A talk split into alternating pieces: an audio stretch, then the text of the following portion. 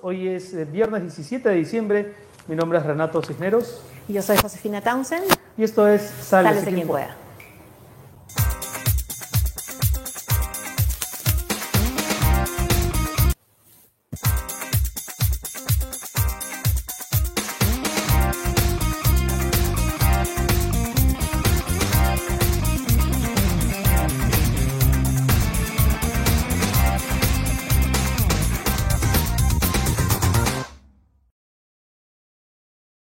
Muy bien, ¿cómo están? Bienvenidos. Estamos transmitiendo en vivo, como siempre, para Facebook, YouTube, Twitch y por supuesto que este programa, como todos, se podrá ver en cualquiera de esas plataformas en los distintos días, en los próximos días. ¿Cómo estás, José? Bien, Renato. Bueno, teniendo una invitada eh, especial que es muy importante escuchar hoy, sobre todo, que es la presidenta del Consejo de Ministros, Mirta Vázquez. Así es, estamos con la presidenta del Consejo de Ministros. Vamos a posponer los saludos, los auspicios, el comentario de las noticias para poder conversar con ella eh, de una vez. ¿Cómo está, primera ministra? Gracias por estar con nosotros. Bienvenida. Ah, ¿No le estamos escuchando? No, la oímos. No sé si es porque el micrófono... Ahora sí, ahora, sí. sí. Buenas tardes, Josefina. Buenas tardes, Renato. Muchas gracias por este espacio para poder dialogar. Muchas gracias por estar con nosotros. Eh, primera ministra, hoy la noticia que más se viene, se viene destacando en las páginas políticas de la mayoría de medios, en, las secciones de política, es la denuncia que ha presentado ante la Fiscalía de la Nación el Procurador General del Estado, eh, Daniel Soria Luján, contra el presidente de la República por presunta comisión de delitos. Usted ya ha dicho en los últimos días que desde la PCM se alienta a estas instituciones fiscalizadoras a que cumplan con su trabajo. Pero hay un dato interesante en las declaraciones del procurador cuando señala lo siguiente. Eh, cabe resaltar, estoy leyendo una nota del portal gov.p, cabe resaltar, resaltar que la Procuraduría General del Estado solicitó información sobre estas reuniones en la Casa de Zarratea en Breña al secretario general del despacho presidencial, quien informó en dos ocasiones que no tenía registro de las reuniones que allí se llevaron a cabo. A inicios de mes usted prometió en una conferencia, me parece, que se iba a entregar esa información, que existía esa lista y que se iba a transparentar eh, aquellas reuniones. Pero lo que dice hoy el procurador es que esa lista no existe. La primera pregunta sería, ¿existe o no existe la lista de las visitas y reuniones en Zarratea? Sí, eh, a ver, para empezar, eh, yo quiero decir que nosotros eh, tenemos que ser respetuosos de toda investigación que quiera aperturar las instituciones del sistema de justicia, el Ministerio Público, y por supuesto estamos dispuestos a colaborar con ellas. Lo segundo es respecto a las listas, a mí el presidente de la República me encargó manifestar que ellos estaban dispuestos a transparentar incluso las personas que em, habían llegado a la casa de Zarratea, listas estrictamente entiendo como eh, la Procuraduría ha solicitado, yo he visto el documento que se ha enviado, se pide el registro de personas que han ingresado a la casa y por supuesto ahí hay un problema porque el registro oficial en esa casa no existe, ¿no? Lo que podría hacerse es un ejercicio de eh, que el presidente puede eh, em, identificar, acordarse qué personas fueron las que lo visitaron, pero en estricto, no siendo ese un despacho, no habiéndose atendido ahí asuntos gubernamentales como señala el presidente, no es... Como, como, como, no, como lo contradice el ministro de Defensa, ¿no? Eh, yo sé que el ministro de Defensa ha aclarado ese tema, pero fíjense, eh, el asunto es que el presidente reafirma que las visitas que recibió no fueron de ninguna manera para tratar asuntos gubernamentales. En esa medida, estrictamente un registro como el que se requiere no existe, pues, ¿no? Entonces, si no existen las listas, ¿cuál va a ser la prueba con la que se va a transparentar lo que ocurrió ahí adentro? Sí, el presidente lo que eh, puede hacer es un ejercicio de acordarse las personas que eh, lo visitaron y bueno, entiendo que en ese esfuerzo se está, que, que, se están pidiendo precisiones sobre fechas y eso es lo que se podría hacer, ¿no? Pero mientras más tiempo pase, menos se va a acordar y están pasando ya los días, primera ministra, y no hay ninguna información.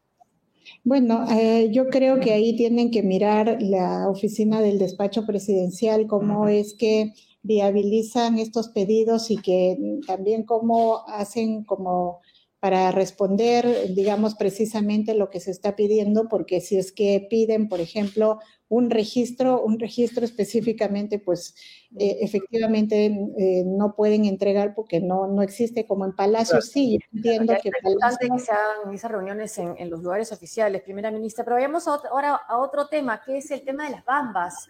Ya anunció la mina que cierra operaciones eh, mañana sábado, de hecho ya están paralizando varios eh, trabajos y tengo entendido que la mina ya sostiene que ha dado su última propuesta y que esta no fue aceptada por las comunidades. A, ver, ¿cómo está la situación de ese conflicto? Em, este es un conflicto además que viene desde hace muchos años, desde el 2016, y en este caso eh, la empresa minera estaba negociando con la comunidad una eh, situación de beneficio, digamos, para eh, esta, este sector y entonces ahí se han entrampado en no mm, ponerse de acuerdo en respecto al tema. Y eh, por supuesto la carretera permanece tomada. Nosotros como Estado, como gobierno, hemos tenido que entrar a intervenir. ¿Por qué? Porque de los periodos anteriores eh, se había, el Estado se había retirado, digamos, de este tipo de negociaciones argumentando que este es un eh, eh, digamos, es una negociación entre privados. Y en realidad nosotros consideramos que eso no debe ser así, que el Estado siempre tiene que tener un rol, un rol cautelar en este caso, ¿no? Y, vemos, nos ha costado entrar, digamos, al tema pero estamos tratando de gestionar el conflicto. Hemos pedido a ambas partes sus ofertas, sus demandas. pero una de las partes dice que ya dio la última oferta. Y ustedes han intervenido, pero al parecer sin éxito, porque no se desbloquea la carretera, el camino, el corredor. Hay un entrampamiento en el diálogo. Eh, efectivamente, lo que estamos nosotros ahora intentando negociar en estos momentos es que haya por lo menos eh, una sesión de mm, temas humanitarios, ¿no? Porque tenemos... emergencia para que salgan los trabajadores. Pero para, que salgan los trabajadores dentro de la empresa, que son eh, cerca de 3.000 trabajadores. Entonces, tendríamos que sacarlos porque están demasiados días ahí. Estamos negociando eso con la comunidad. Esperemos que mm, se llegue a un acuerdo en las próximas horas. Nosotros queremos agotar em, estas vías, digamos, eh, para que se pueda por lo menos desentrampar el conflicto, ¿no? Y ahí la empresa también precisar que lo que ha señalado es que están paralizando, tienen que paralizar eh, operaciones porque no tienen insumos, que no es lo mismo que eh, retirarse, irse, dejar el proyecto, ¿no? Eh, van a paralizar y nosotros creo que debemos hacer esfuerzos porque se solucione esto para que se retomen las actividades. Claro, son 26 días de paralización. Decretar un estado de emergencia, por ejemplo, ¿sería criminalizar la propuesta en su criterio? Perdón, eh, no, no escuché. Dado que ya son 26 días eh, de, bloqueo del corredor minero, si se decreta un estado de emergencia para usted hacerlo o no lo hace porque considera que eso sería una manera de criminalizar la protesta, no, a ver, eh, yo creo que para gestionar un conflicto, eh, nosotros reafirmamos que la medida eh, que hay que privilegiar es el diálogo, ¿no? Y efectivamente hay conflictos como este que cuestan mucho tiempo. En el caso también de los lotes petroleros nos ha costado varios días, pero por fin se ha solucionado el tema y ya se ha dejado se están eh, dejando, digamos, los, los lotes. Estamos apostando a lo mismo, digamos, a intentar que, que el diálogo continúe, esa es nuestra apuesta. Hay otras medidas que se pueden evaluar.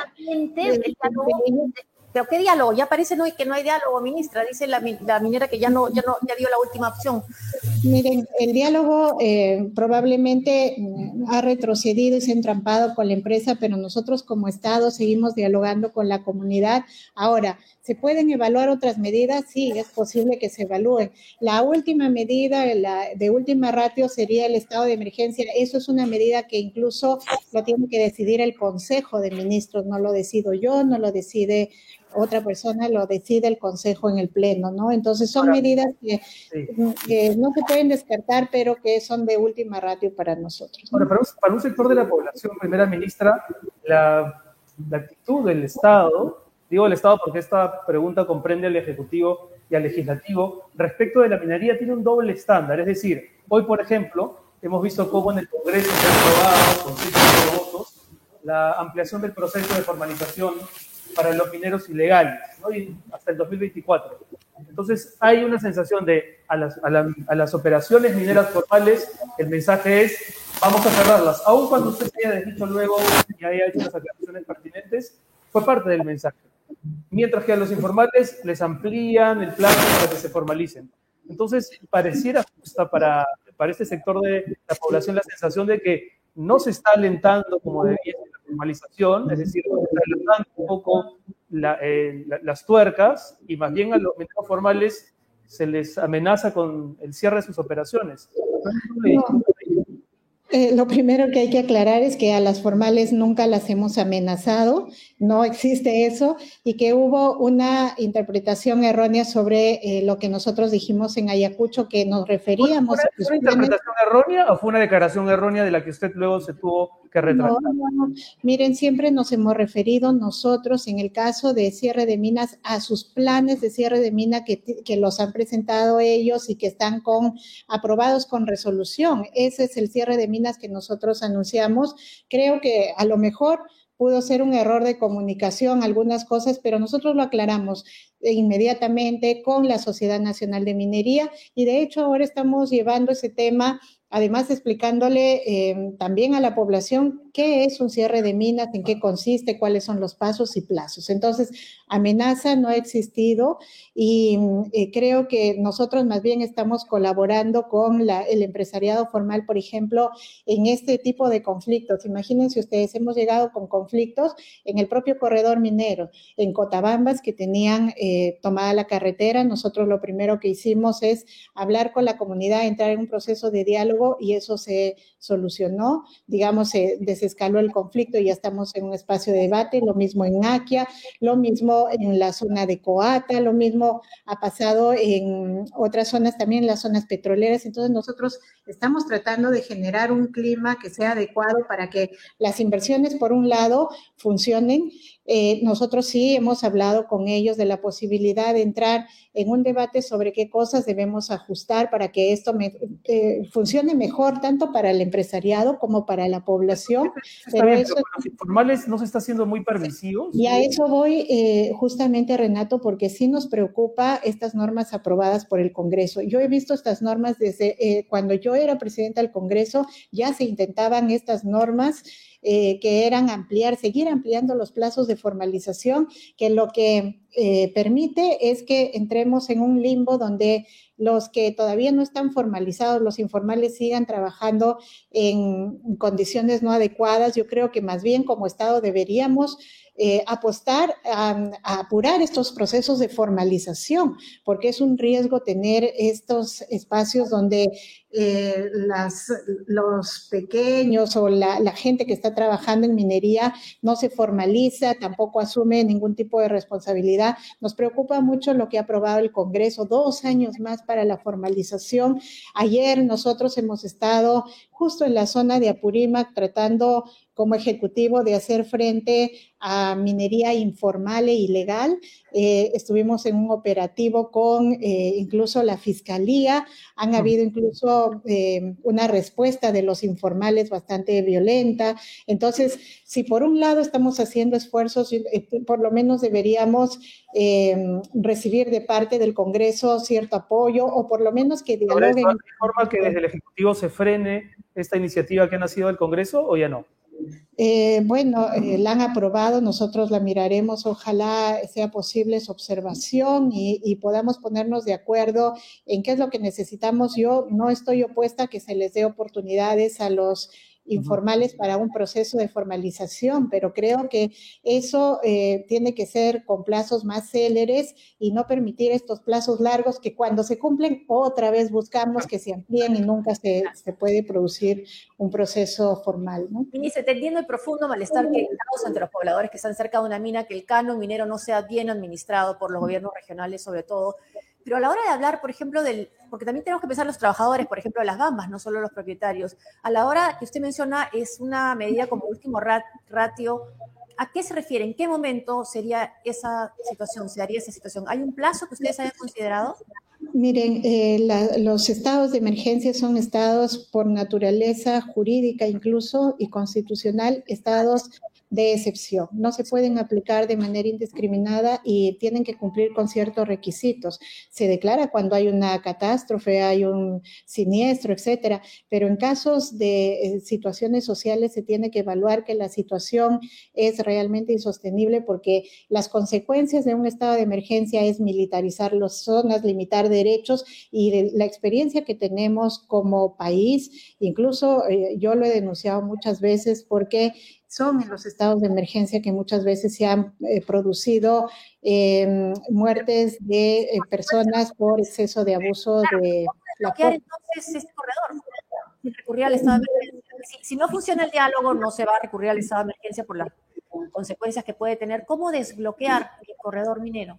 Y si ya vamos a que hay medidas de, eh, intermedias que se pueden coordinar con la Policía Nacional, ¿no?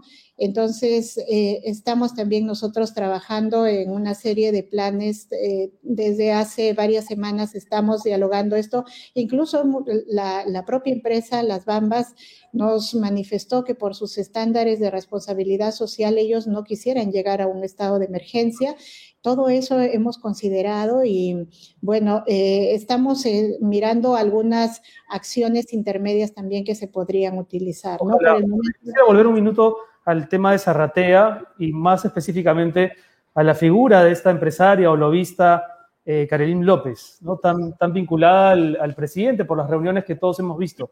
Es cierto, y usted lo ha dicho, que hay que esperar las investigaciones para determinar responsabilidades, pero hay evidencias, ministra, de esas reuniones, ¿no? Reuniones en Breña, reuniones en Palacio. Y de hecho, ayer IDL Reporteros, seguramente usted también ha, visto la información, eh, ha propalado esta primicia respecto de que la señora López eh, quiso cogerse, a, la, figura de la delación premiada, diciendo que le había ofrecido dinero al presidente Castillo, dinero que él habría aceptado, y que claro, al final esa colaboración no se produjo porque ella estaba indispuesta a reconocerse como parte de la cadena del delito. Pero ¿cuánto le preocupa a usted ese, ese hecho? Esas reuniones han ocurrido. Eh, ¿Usted ha, pensado qué consecuencias políticas podría tener eso para el gobierno y principalmente para usted? Sí, bueno, miren, eh, es una situación... esperar a ver qué ocurre.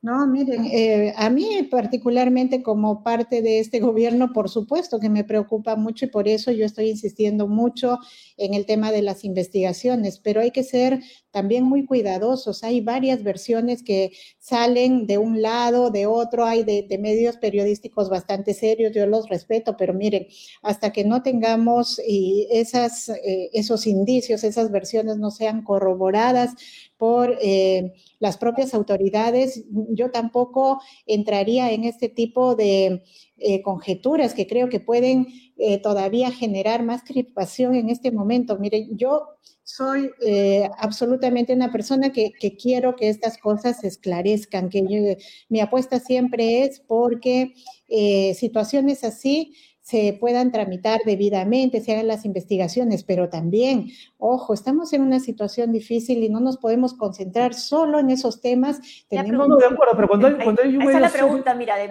un seguidor nos dice, le ha preguntado directamente al presidente Castillo que lo que lo dicho, sí, lo dicho, por, Carelim, es cierto. Es cierto, justo lo que le iba a preguntar, ministra, si usted ha confrontado al presidente desde la posición que usted tiene de, jefa del gabinete, preguntándole directamente por, esta, por este personaje, ¿no? Tan, tan oscuro a raíz de lo que se sabe ya.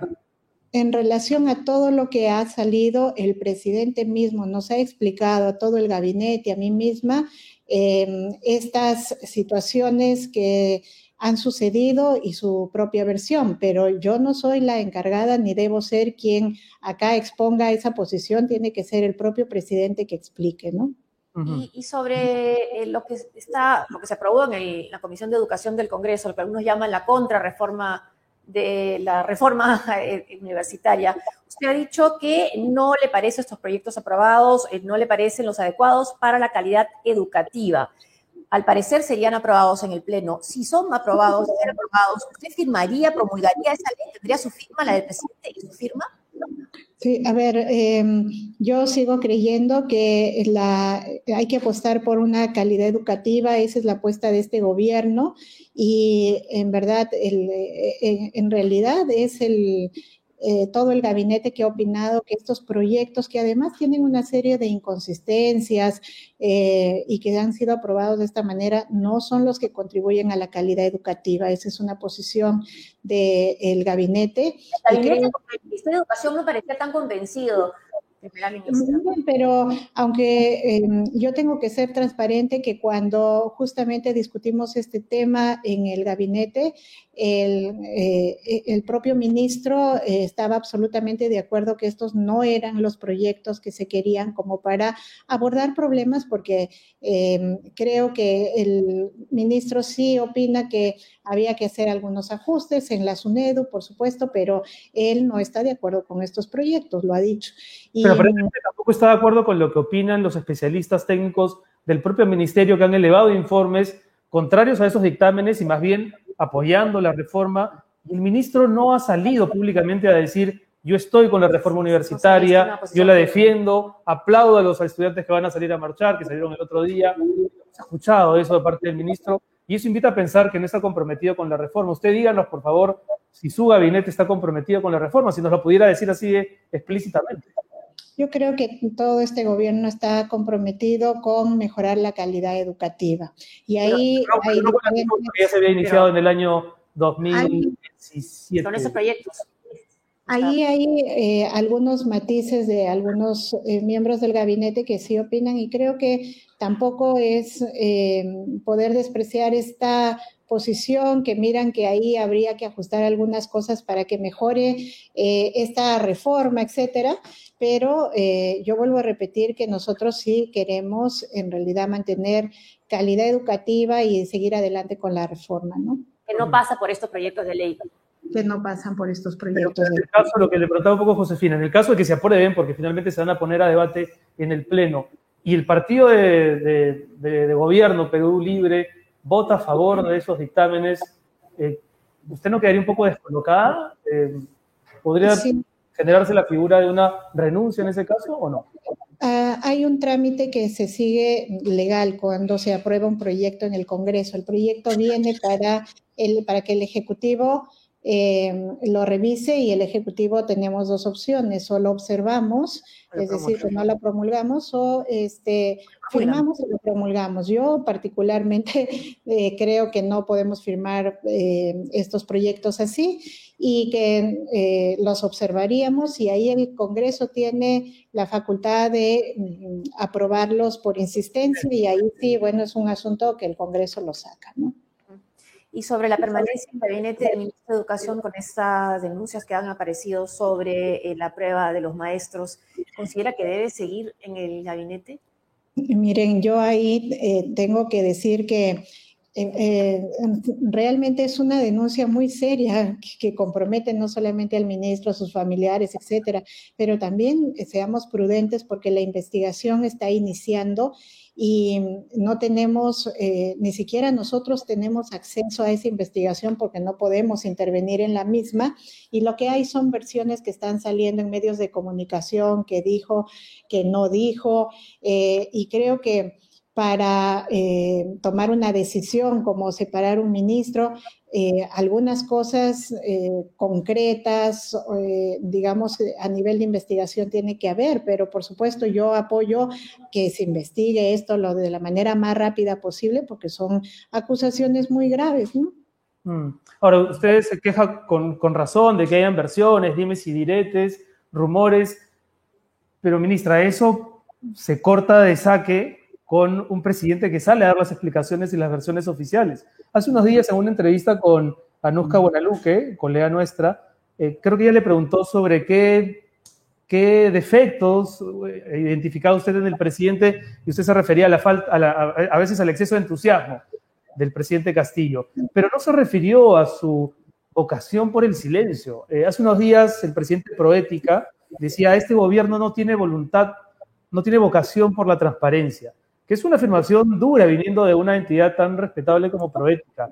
¿Por qué no sale el presidente a hablar? Hace 10 días el ministro de Justicia... Dijo el ministro de Justicia, Aníbal Torres, ya va a salir. Cuando se salvó del pedido de, de, la admisión, de la discusión del pedido de vacancia, nos dijo el doctor Torres que sí, que ya era un tema decidido y que iba a conversar con la prensa. Y da la impresión de que el presidente no, no por toma... la mano, ¿no? Sí, no, claro, por supuesto, pero no, es como que no dimensionara lo mucho que pone en riesgo con este silencio que ya se ha vuelto insoportable, creo, para la ciudadanía. Eh, ¿Qué le ha dicho usted? Él a usted o usted a él respecto usted a ese tema. sí da entrevistas, como estamos acá, por ejemplo, conversando. Sí, miren, yo vuelvo a repetir una cosa que siempre digo, que las personas tenemos diferentes formas de comunicarnos y yo ahí quiero rechazar estas asociaciones que se hacen de el no querer eh, tener una dinámica de mm, eh, contacto con la prensa como siempre se ha estilado y que de hecho yo, por ejemplo, hay personas como yo que me siento muy cómoda, pero hay personas que, que seguramente no y eso no se puede asociar a la falta de transparencia un, o a veces me han dicho un desprecio por la prensa. Creo que no es eso, más bien yo creo que son diferentes estilos de comunicación. Ustedes han visto que el presidente, como otros presidentes, no lo hacen. Por ejemplo, no tienen vocación de ir a hablar con el pueblo, en el estilo, en que el estilo ya no puede ser un pretexto porque hay necesidad de dar de dar respuestas, hay un montón de sectores que están esperando. En eso, eh, ¿no? jefe de Estado.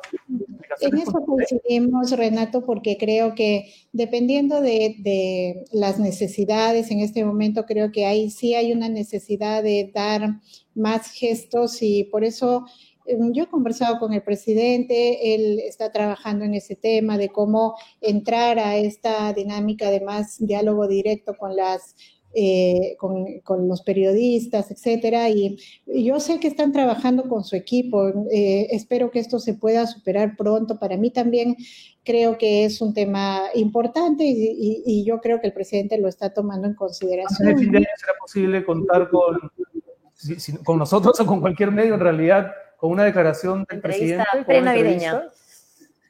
Eh, yo espero que lo estén considerando y eh, repito, eso depende mucho también del equipo con el que él trabaja, pero sé que están en el tema, ¿no?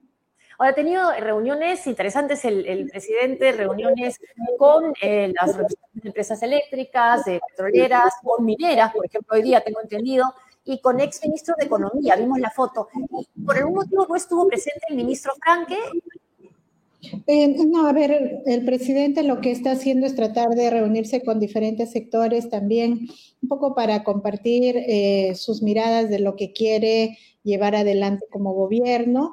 Eh, entonces son una serie de reuniones que él suele hacer, digamos, desde su figura presidencial para un poco mirar y cotejar los planes que él tiene. Entonces nos informa así a los diferentes ministros. Eh, entiendo que lo de los ministros de los exministros de Economía también lo ha conversado con Pedro Franque, ¿no? Pero es a este nivel que él pide ese tipo de reuniones. Tuvo también reuniones con líderes políticos, ¿no? Luego del escándalo provocado por la denuncia de las reuniones paralelas en la Casa de Breña, eh, se reunió con varios líderes políticos, otros no aceptaron reunirse con el presidente pero se rumoreaba, y nuevamente los rumores porque no hay versiones oficiales, de que tal vez habría cambios en el gabinete, ¿no? Eh, un tipo de... Lo dijo también doctor Torres, ¿no? Dijo que sí, sí. que después de esto que sucedió en el Congreso, que no se atendió el debate de la cuestión de vacancias, se estaba pensando en cambios. Para refrescar el gabinete, ¿esto es así? ¿Va a ocurrir pronto? ¿No está contemplado? Por favor. Em, em, el tema de, la evaluación del gabinete siempre es constante por parte del presidente, ¿no? Y creo que no se descartan ajustes de ninguna manera, siempre es importante estar abiertos a, hacer cambios que puedan ayudar en la gestión. Sé que cuando se reunió con los líderes políticos, eh, les le dieron varios de ellos su apreciación sobre determinados eh, ministros que convendría desde su punto de vista cambiar. El presidente recoge estas sugerencias, pero él va evaluando eh, de manera propia digamos, eh, si eso eh, es conveniente y cuándo se produciría, ¿no? ¿Qué cree usted que se diferencia fundamentalmente, usted siendo una mujer de izquierda, este gobierno de otros anteriores? ¿Qué política de izquierda lo diferencia de las anteriores, de los gobiernos anteriores? Sí, varias cosas creo yo. Nosotros somos un gobierno de izquierda que estamos eh, planteando eh, el gobierno del país con prioridades y énfasis diferentes que seguramente gobiernos de derecha no lo tendrían. Por ejemplo, estamos pensando en eh, aquellos sectores más olvidados que no han tenido oportunidad, como el sector de pequeños agricultores, por eso se llevó adelante el lanzamiento de la segunda reforma agraria, que está poniendo mucho énfasis en ese tema de atención a, sectores que nunca habían sido ni siquiera visibilizados, a pesar de que son el amplio sector de la sociedad. Eh, estamos nosotros, por ejemplo, con otros enfoques también atendiendo las demandas de la población. De hecho, eh, en, esta, eh, en, el promocionar actividades mm, de inversión privada grandes, se han, han surgido una serie de tensiones con la población que por mucho tiempo fueron eh, invisibilizadas y por eso tenemos los conflictos. Ahora nosotros sí estamos asumiendo también nuestro rol como Estado para atender las demandas de la población, em, para mejorar sus condiciones de vida, eh, sobre todo en las zonas que hay este tipo de tensiones. Estamos también em, llevando adelante un plan para em, atender, por ejemplo, este tipo de necesidades y, problemas que eh, nunca han sido tomados en cuenta. Ahora hemos sacado, el día de hoy justo se ha publicado felizmente ya el reglamento para atención de personas eh, contaminadas con metales pesados, que creo que mm, merece una atención prioritaria eh, para la población, que hay mucha a lo largo de todo el país con este problema. Estamos abordando también varios asuntos que tienen que ver con eh, justicia para gente que mm, ha sido eh, todo este tiempo, digamos, mm, eh, víctima de una serie de, políticas mal llevadas, ¿no? Estamos trabajando mucho el tema de justicia y bueno, creo que somos un gobierno que también cree mucho en la descentralización, por eso estamos trabajando muy de cerca con las autoridades locales, con las autoridades regionales, Em, nos importa mucho ese enfoque que está cerca a las poblaciones, sobre todo a las más olvidadas. ¿no? Para tomar esas medidas no pasa entonces para beneficiar a las grandes mayorías, esto no pasa ese beneficio por cambiar la constitución o sí considera que es necesario? El cambio de la constitución, como yo he dicho, es una apuesta que en realidad no viene de ahora, eh, es un tema que se viene discutiendo. No, claro, pero en este momento, de transición, ¿no? Y creo que eh, yo creo que, miren, como en otros países está sucediendo, incluso el tema de la pandemia nos hace visibilizar que probablemente nuestros modelos que están proclamados en la Constitución no son los más adecuados, no están respondiendo a derechos específicamente. Y ahí em, creo que hay un proceso que nosotros le llamamos el proceso constituyente, cuando em, la población em, eh, sienta esta necesidad del cambio constitucional, ahí creo que hay que apoyar, pero es todo un proceso importante, yo creo fundamental. Yo no le rehuyo al debate en, este tema, pero creo que son cosas progresivas, ¿no? Que hay que llevar adelante. no, hay esa, ocasión. Yo, recuerdo cuando usted fue designada primera ministra, eh, varios analistas señalaban que, que tal vez la apuesta por usted debería traer como resultado un mejor entendimiento con el Congreso. Usted venía de ser presidenta del Congreso, la presidenta del Legislativo es mujer, como que puede haber mayor empatía entre ambas, refrescar ese diálogo y alejar las tensiones. ¿Cómo está la relación con el Congreso? ¿Usted conversa con la presidenta del Legislativo? ¿Ha tenido esa, esa iniciativa? Porque, porque ya vemos lo que ha ocurrido, ¿no? O lo que dicen que ha ocurrido. ¿Usted cree, por ejemplo, las versiones que señalan que Mari Carmen, María del Carmen Alba estuvo en España desprestigiando el gobierno de Castillo? ¿Creen eso?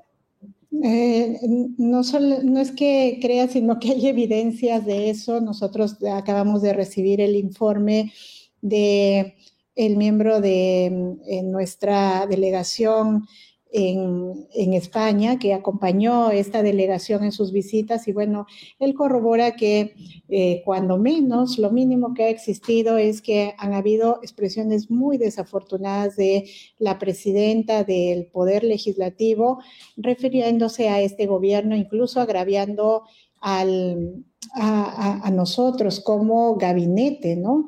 Entonces ha hecho calificaciones muy serias. Eso lo han incluso eh, también eh, hay diputados españoles que han dado fe de ello, un diputado español que en el propio Parlamento ha dicho textualmente que eh, ha habido un intento de deslegitimación de este gobierno. Entonces, eso sí nos preocupa y nosotros debemos de decirlo eh, de manera enfática, sí nos preocupa porque creo que hay suficiente evidencia como para que eh, se plantee el tema de fondo y claro. más allá de la censura o no a la presidenta, creo que la presidenta por lo menos ha debido explicar esta situación porque no es una cosa menor. Sí es que hay cuando uno representa un poder tan importante del Estado, y yo he estado en esa función, hay que ser muy cuidadosos y más aún... ¿Hubiese votado a favor de la moción de censura contra Mari Carmen Alba? Miren, yo creo que ahí eh, no voy a decir mi opinión porque ahora no soy miembro del Parlamento y no me cabe dar esa opinión, pero fíjense, a mí me han intentado censurar por cosas absolutamente absurdas. Y cuando hay una cosa que plantea por lo menos un cuestionamiento, eh, yo mínimamente hubiese esperado del Parlamento que se entre a la reflexión del mismo, que se admita y se debata sobre el tema, porque es un tema que implica no solamente eh, el hecho de ir y tener expresiones eh, que mm, pueden agraviar al Ejecutivo. Hay un tema más profundo que es si esto pudo lograr eh, de alguna manera una eh, situación de eh, sí. generar una crisis sobre um, un Estado democrático y sobre la gobernabilidad del país. ¿no? Eh, yo estoy de acuerdo con usted, pero usted ha dicho hace un instante que lo que ha debido hacer la presidenta del Congreso es salir a dar explicaciones. Y sin embargo, cuando se trata del presidente Castillo, usted nos habla de estilos. Entonces, ¿no parece que hay una contradicción ahí? No, ahí yo, eh, a ver, vamos a aclarar. Yo cuando digo el presidente, cuando no da entrevistas, es una cuestión de estilos, ¿no? Cuando no da entrevistas a, periodistas, a la prensa, eso es cuestión de estilo. Pero respecto a los asuntos que han salido controversiales, yo mismo he dicho, el presidente va a tener que dar explicaciones donde corresponda. Ahí corresponden las explicaciones frente a estos temas. Y creo que también corresponde en el caso de la presidenta del Congreso, porque eso no, ahí no podemos discutir estilos, en ninguno de, de, estos casos se puede discutir estilos, sino que el país, que eh, creo que la, las instituciones merecemos por lo menos una explicación que no sea solamente la negativa de no dije eso, ¿no? Tengo una pregunta sobre el tema de, la, de las evaluaciones de los maestros, pero antes, usted que ha sido presidente de, del Congreso, ¿hay algún límite para los gastos que hacen los viajes los, eh, los congresistas? Eh, no hay un límite y miren, lo que eh, sucede es que eh, cada congresista que quiere viajar por algún tema que se considere oficial hace un requerimiento al, a la, digamos, a la presidencia del Congreso y eso se tiene que evaluar. Se tiene que evaluar tres cosas. Primero, la pertinencia de que mm, se produzca el viaje, porque tienen que ser viajes oficiales, tiene que haber una evaluación y un informe sobre los costos y uh -huh. realmente si esos costos se justifican o no. Y, bueno, eh, en función a eso se toman las decisiones, ¿no? Yo, ustedes saben que he sido transparente en decir que yo muchas veces he tenido que negar esos viajes cuando era presidenta porque creo que esas dos condiciones a veces no se cumplen conjuntamente, ¿no? La congresista Flor Pablo del Partido Morado está advirtiendo sobre lo que viene pasando en el Congreso, que también lo está informando acá la prensa. El Pleno del Congreso debate de manera sorpresiva la propuesta de la congresista por Perú Libre, Katy Ugarte, quien propone que se dé por concluido el concurso público de méritos de docentes. Es una congresista del partido de, de gobierno y además tengo entendido de la facción de los, de los maestros. Esto no va en contra de precisamente la mejora de, de la calidad educativa. Sí, a mí me preocupa mucho también este, este dictamen y que, que, se meta además de manera tan abrupta, se están utilizando y abusando de estas exoneraciones, de eh, de hacerse el debate como corresponde, que pase por la comisión, que pase las publicaciones y se ha metido a, debate un tema así. A mí me parece muy delicada eh, esta situación porque creo que no se puede aprobar de esta manera. Podría eh, significar un retroceso justamente en la calidad educativa. ¿no? desde, el mismo, desde la misma bancada de gobierno. Miren, desde la misma bancada de gobierno ya no nos extraña porque hay posiciones bastante incomprensible. Usted va a al presidente, ¿no? Catibarte, ¿no? ¿Usted, usted siente que la del gobierno? Ustedes que, eh, claro, los congresistas en realidad pueden presentar las iniciativas eh, que crean convenientes y ahí pues el presidente ni nadie puede intervenir. Eh, yo esperaría que esto se tenga que reflexionar de la manera debida porque no sé, creo que no es muy responsable aprobarlo así, ¿no? Hay una, hay un tuit que ha publicado Eduardo Adriansen, el dramaturgo que nos que, es un seguidor de este programa. Y, seguidor y, y, dice sobre usted a la hora que anunciamos su, su, entrevista. Cuando creas que tienes un trabajo difícil, complejo, con compañeros insoportables, jefes erráticos, tragaderas de sapos, que ya son dragones y demás tragedias, mira el de Mirta Vázquez y sentirás que el tuyo es el paseo de Heidi por los campos floridos. ¿Comentario? Bueno, mm, nadie dijo que este trabajo es fácil, ¿no? Yo cuando acepté esto sabía lo complejo que es una posición de esta naturaleza. Nunca resulta fácil, está llena de retos, de dificultades, de una serie de eh, asuntos que no muchas veces están eh, conforme a lo que quisiéramos, ¿no? Para llevar adelante eh, toda estas, eh, esta suerte de esfuerzo que necesitamos para que el país camine.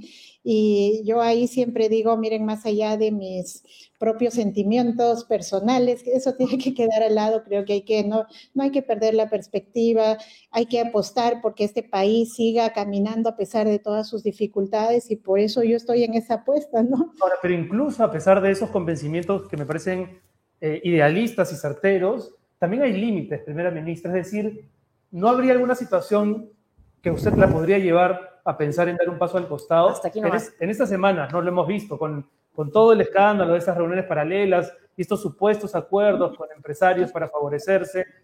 Yo he escuchado muchas veces, ¿por qué no renuncia a Mirta Vázquez? Nos está quemando, está, en fin, todas las cosas que seguramente, perdón, también han llegado a sus oídos. Eh, ¿Cuál es el límite para usted?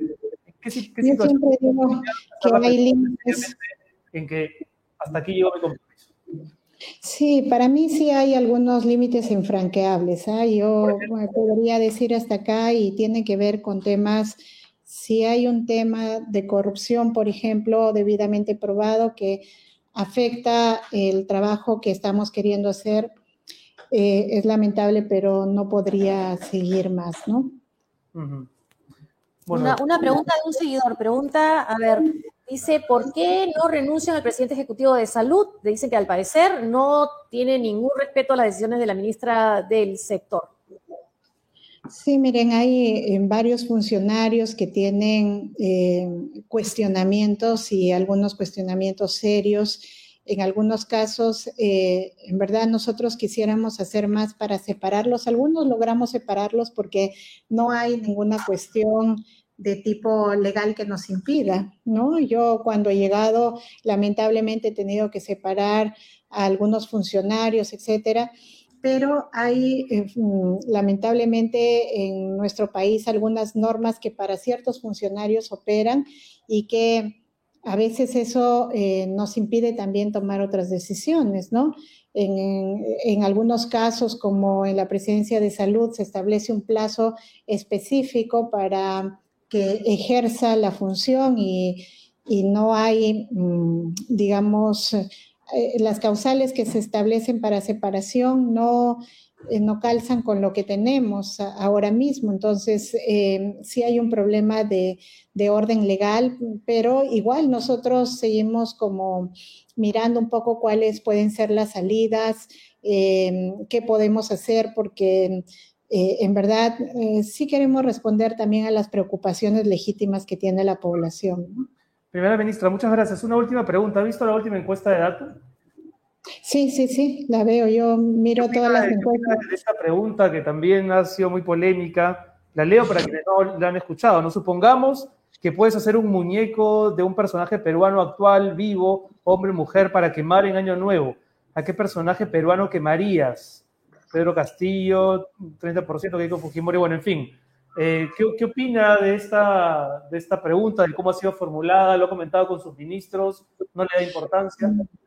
Bueno, eh, a mí lo que sí me preocupa, yo soy alguien que creo mucho en la opinión de la población y por eso es que creo que hay que tomar en cuenta eh, instrumentos como las encuestas, pero sí me parece que no deberíamos apoyar este tipo de eh, incorporación de preguntas que pueden llegar a estigmatizar a las personas, a, gente. Creo que por ahí no va. las encuestas y las evaluaciones que se haga sobre estos temas tienen que ser muy objetivas y evitar alejarse de las subjetividades que pueden ayudar más bien a generar más eh, confrontación, ¿no? Entonces, mm. yo sí en eso tengo una opinión, digamos, clara.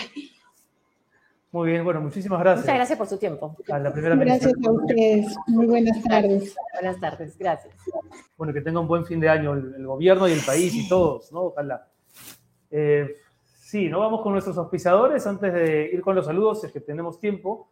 Y empezamos con... Interactivo, si la gente viera aquí todo lo que está ocurriendo para que esto salga como salga. Como, por favor. como lo que es un set de televisión, ¿no? Por supuesto que sí. Interactivo Go brinda una solución integral a los colegios, fortalece los componentes de gestión pedagógica, así como el vínculo con toda la comunidad educativa. Desarrollamos los cuatro pilares claves. Clave, construcción, actualización permanente de los documentos de gestión, formación docente continua. Además, programa de tutoría para fortalecer la inteligencia emocional de los alumnos y programa de crianza positiva para padres de familia. Quédense ahí, muchachos, un ratito, voy a tomar una foto para luego colgarla en, las redes para que la gente y, bueno, y comentar lo que está pasando en América Televisión con, pena porque están saliendo personas, están perdiendo sus trabajos y además en un momento como el que vivimos, todavía en, en pandemia. En pandemia, tan cerca, Navidad. Cerca Navidad, ¿no? Es verdad que suele haber cambios a estas alturas del año, pero pareciera que salen las personas que no deberían salir. Además, también las que no tienen responsabilidad de que, por ejemplo, Cuarto Poder haya perdido rating y muy probablemente auspicios, ¿no? Entonces, la persona que es responsable de las decisiones editoriales, todo indica que no sale. Vamos a un corte y regresamos comentando esta noticia. vamos a un corte y volvemos.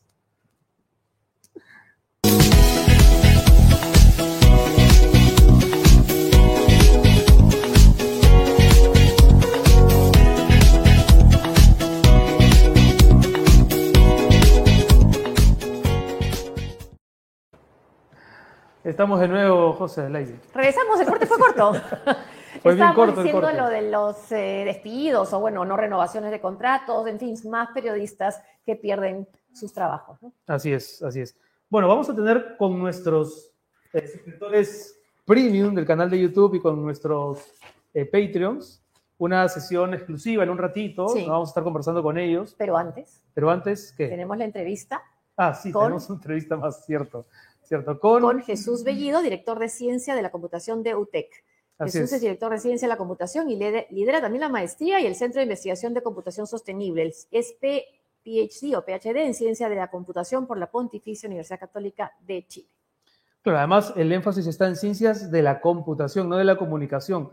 Y yo leo eso y pienso que, a ver, no sé, dime si me equivoco, eh, Jesús, ¿no? Que la carrera podría estar orientada o un estudiante podría interesarse en seguirla para desarrollar aplicativos, para desarrollar nuevas redes sociales, eh, pero tal vez sea una mirada muy superficial de la carrera. Cuéntanos un poco más, ¿cómo estás? Sí, buenas tardes, Josefina, buenas tardes, Renato. Sí, bueno, de todas maneras, ciencia de la computación es muy diferente a ciencia de la comunicación, ¿no? Son dos cosas distintas, eh, pero eh, ciencia de la computación va más allá de crear aplicaciones, ¿no? Entonces, eh, bueno, hace algunos años hubo el boom de las aplicaciones web, por ejemplo, las aplicaciones móviles, pero hoy en día estamos en una era completamente distinta, ¿no? Estamos, por ejemplo, hablando ya de soluciones basadas en inteligencia artificial, eh, eh, tecnologías que sean seguras también en este medio en que la pandemia lo que ha hecho es acelerar lo que íbamos a ver en tres años más, por ejemplo, ya lo estamos viviendo ahora. O sea, se pensaba que la transformación digital que estamos viviendo ahora iba a llegar todavía en, en algunos años más hacia adelante, pero ya este, es como si la pandemia hubiera apretado el botón de 2.5x en la, en la vida de todas las personas y hemos llegado más, eh, mucho más antes a esa transformación digital. Entonces, para, para resumir en unas pocas palabras, ciencia de la computación es crear soluciones computacionales de alta calidad, ¿no? con estándares internacionales. ¿Cuál ha sido el papel, por ejemplo, la ciencia de la, de la computación en lo que es la lucha contra el coronavirus? por ejemplo, este, algo súper, súper, súper este, cercano, el trazado de contactos. ¿no? En todo el mundo, las, eh, varios gobiernos lo que quisieron hacer es identificar a, los posibles contagiados en base a, a, encontrar los encuentros cercanos con, con, una persona que fue detectada con COVID positivo. Sin embargo, hacer eso manualmente es comparar una persona contra millones de personas. ¿no? Entonces, por ejemplo, en Lima es comparar una persona contra 14 millones de personas para ver si en algún momento del periodo de ventana de contagio, pues tuvo un contacto cercano que, que, que, pudiera haber contagiado a esta otra persona. Eso, por ejemplo, de manera manual no se puede hacer. Usando Excel, mucho menos, ¿no? Nos demoraríamos muchos años computacionalmente es un reto gigante, pues porque hay muchos datos que hay que resolverlos en un tiempo adecuado, ¿no? Entonces, ahí nada más, en ese sentido, hemos tenido un montón, un montón, este, un montón de, de aporte hacia la lucha contra la pandemia. Es gamer, nos dice Pierre Medina. Pierre Medina dice, atrás tiene un Xbox Kinect que salió hace años. Es gamer, el director de la UTEC.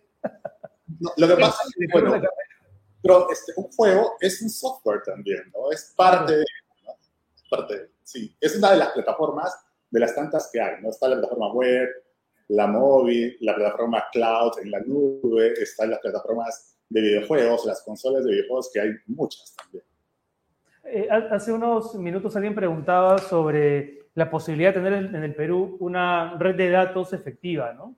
Eh, durante años hemos lidiado con la burocracia, la imposibilidad de que la información esté interconectada entre los distintos estamentos del aparato público. ¿Alguna vez eso será posible, pero digamos, en el, en el mediano, largo plazo?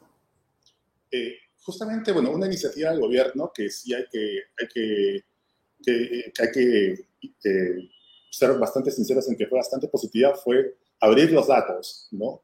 Eh, la plataforma de datos abiertos ha sido una muy buena iniciativa que permite a, las, a los investigadores, a las instituciones, eh, trabajar con esos datos, no siempre y cuando esos datos sean de calidad. Entonces, hay varios análisis que se han hecho en base a estos datos abiertos, ¿no? Por ejemplo, el estado de la vacunación. Este, gracias a eso también se pudo sincerar la cifra de, de, fallecidos del Perú, ¿no? Lo que en un momento pues veíamos como una cifra este, de 200.000 muertos, de repente de un día para otro se sinceró y llegó a 800.000 muertos gracias a que se pudieron sincerar, esos, se pudieron abrir esos datos, ¿no? Entonces, todo apunta a que vamos a tener pues datos interconectados, datos consumibles por máquinas, porque un PDF o este, un documento de Word no son datos amigables a ser procesados, ¿no? Entonces hay, se necesitan datos estructurados para que esa información pueda ser compartida. Eh, y también, por ejemplo, la lucha contra el cáncer, o sea, poder compartir los datos este, de un paciente oncológico es súper importante para que se pueda tratar de la mejor manera. Hoy en día, un paciente oncológico tiene que ir con sus exámenes bajo el brazo de un, este, de un, de un, médico a otro, ¿no? Entonces, no hay, un, no hay una plataforma que permita este, vincular estos datos, aunque sí es muy necesaria, sobre todo en nuestro país. Y ante la preocupación de lo que puede significar la llegada de la variante Omicron, ¿estamos ahora ya preparados para hacer un rastreo mejor, para hacer un rastreo, porque no, realmente no hubo uno en la primera y segunda ola. Efectivamente, no hubo uno este, por, por, un tema, por un tema en que simplemente el gobierno no empujó este, este trazado de contactos. fue una decisión política o una indecisión política. Exacto, exacto. Simplemente es, la aplicación que lanzó en su, en su momento el gobierno fue la aplicación peruana más descargada en el Perú. Pero también este, fue la que tuvo mejor, menor vigencia, pues, ¿no? O sea, eh, en un mes las personas ya se desilusionaron de utilizar esta aplicación pues, porque finalmente no era un aporte. Entonces, este, sí es importante que, que, que, se impulse, que se impulse soluciones computacionales, porque hoy, hoy día hemos retrocedido dos puestos en el ranking de competitividad digital.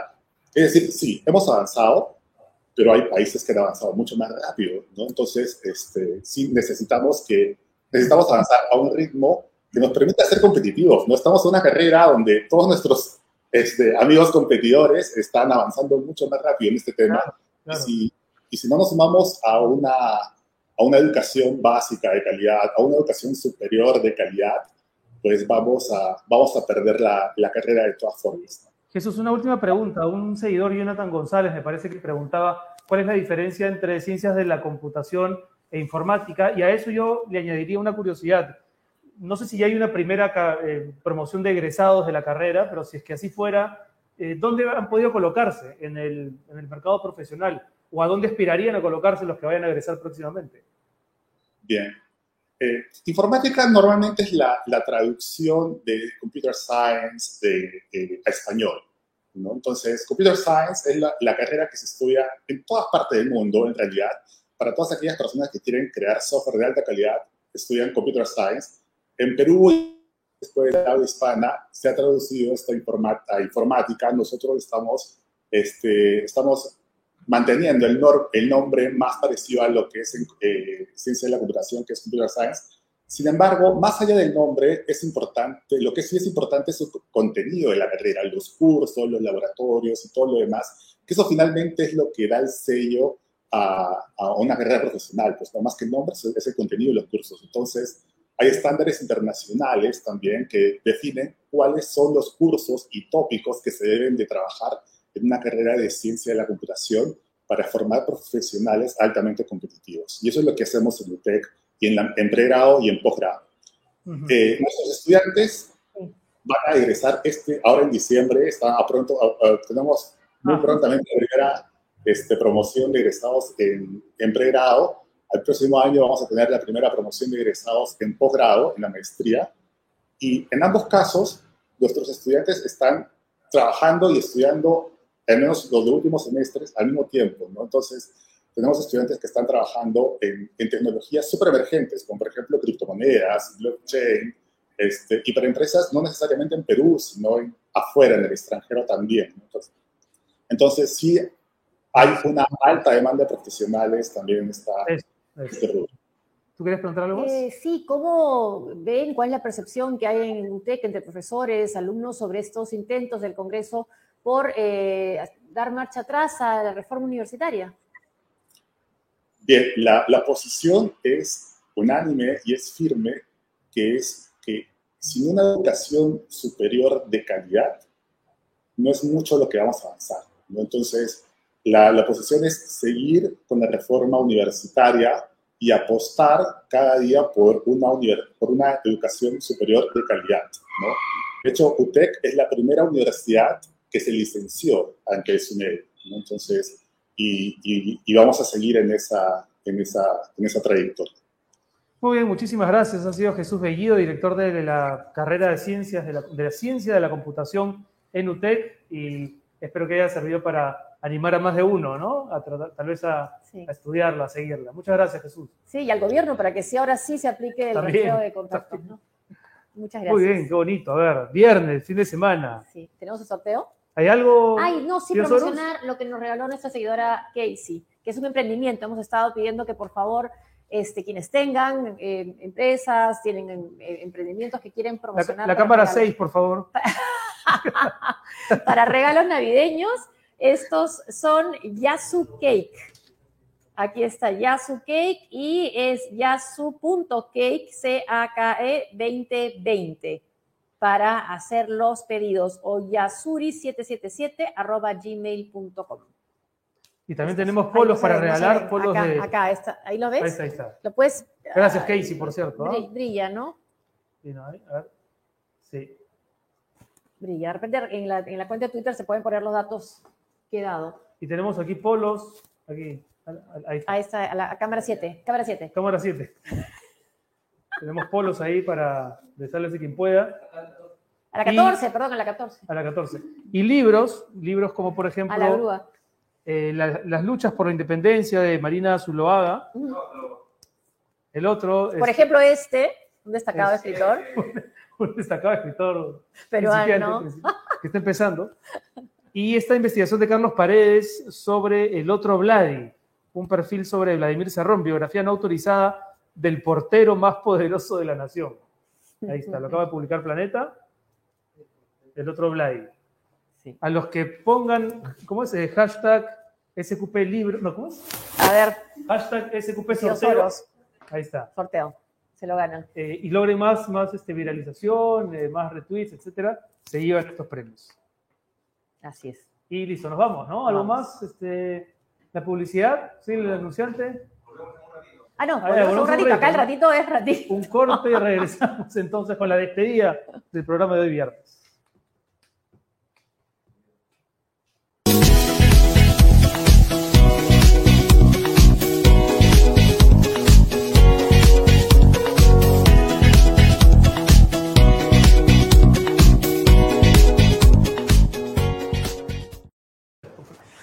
Bueno, nos Acá, vamos, señores. acá. Muchas gracias por seguirnos, por estar con nosotros. No se olviden de suscribirse al canal de YouTube. Para nosotros es bien importante que haya más, más eh, suscripciones. Suscríbete. Suscríbete, sí, en mayúsculas, sí. Eh, y por supuesto, si es que quieren colaborar con el programa, tenemos el código QR que ustedes pueden escanear. ¿Y qué más, José? Pueden ser auspiciadores también, como por ejemplo, lo ha sido, eh, ahorita tenemos también el, el estudio a la que agradecemos, que es parte de esa, ese. Pueden escribir al mail que va a aparecer a continuación. Ahí está, sálese quien pueda, arroba tarproducciones.pe. Y, en fin, o hacerse suscriptores premium del canal de YouTube o, o- o Patreons en patreon.com slash, slash sqppe. Nos vamos, nos quedamos con nuestros Patreons y con los miembros del canal de YouTube en una conversa informal y nos encontramos con todos El lunes. el lunes, no, el lunes, ah, el lunes 20, ¿verdad? Lunes, sí. El lunes 20 tenemos un programa muy especial, ¿ah? Sí. ¿Podemos decirlo ya, tío Soros? ¿Y esa voz? ¡Pum! El tío Soros.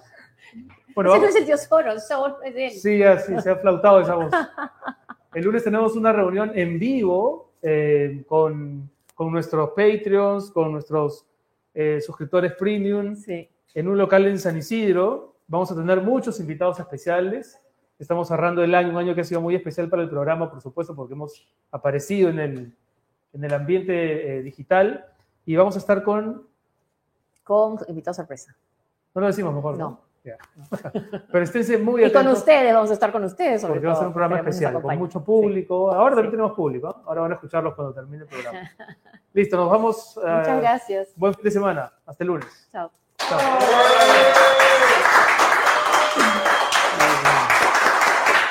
A ustedes, a ustedes. La grúa, sí. Cierre el kiosco.